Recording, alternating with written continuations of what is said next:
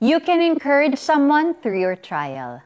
Tinamaan ng rare disease ang anak ni Rachel kung saan nag-reset ang utak ng kanyang 5-year-old little boy.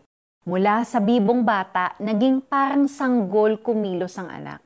Kinailangan nitong umattend ng occupational therapy para muling ma-develop ang skills na dating niyang nagagawa. Gabi-gabing umiiyak si Rachel sa Panginoon kung bakit sa anak niya tumama ang nasabing sakit.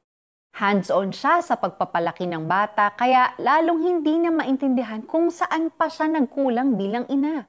Sa gitna ng lahat ng ito, nakita niya kung paano kumilos ang Panginoon. Mula sa pagbabayad ng hospital bills at therapies hanggang sa progress na ipinapakita ng anak, Rachel can only give the credit to God.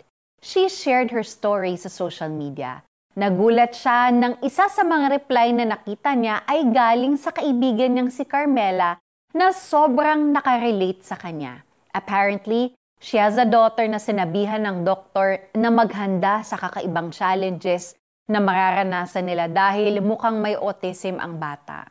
It devastated her to hear na parang wala ng pag-asa sa buhay ng anak niya.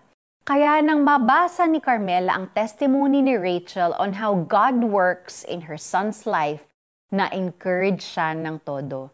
Gaya ni Rachel, ang mga bagay na pinagdadaanan mo ay ginagamit ni God para ipakita niya sa iyo ang kanyang kapangyarihan at kabutihan. At hindi na ito itinuturo sa iyo just for your personal gain. He wants you to share it with others.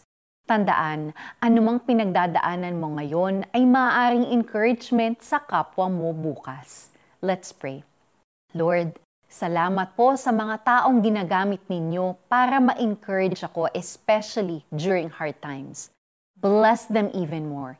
Help me to be an encouragement to others as well. I pray this in Jesus' name. Amen. And for our application, ipag-pray mo ang isang kakilala na nangangailangan ng encouragement.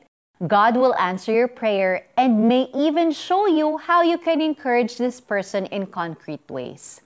Dahil dito, palakasin ninyo ang loob ng bawat isa at magtulungan kayo tulad ng ginagawa ninyo ngayon. 1 Thessalonians chapter 5 verse 11. Ako po si Sonja Kalit. God bless you and have a great day.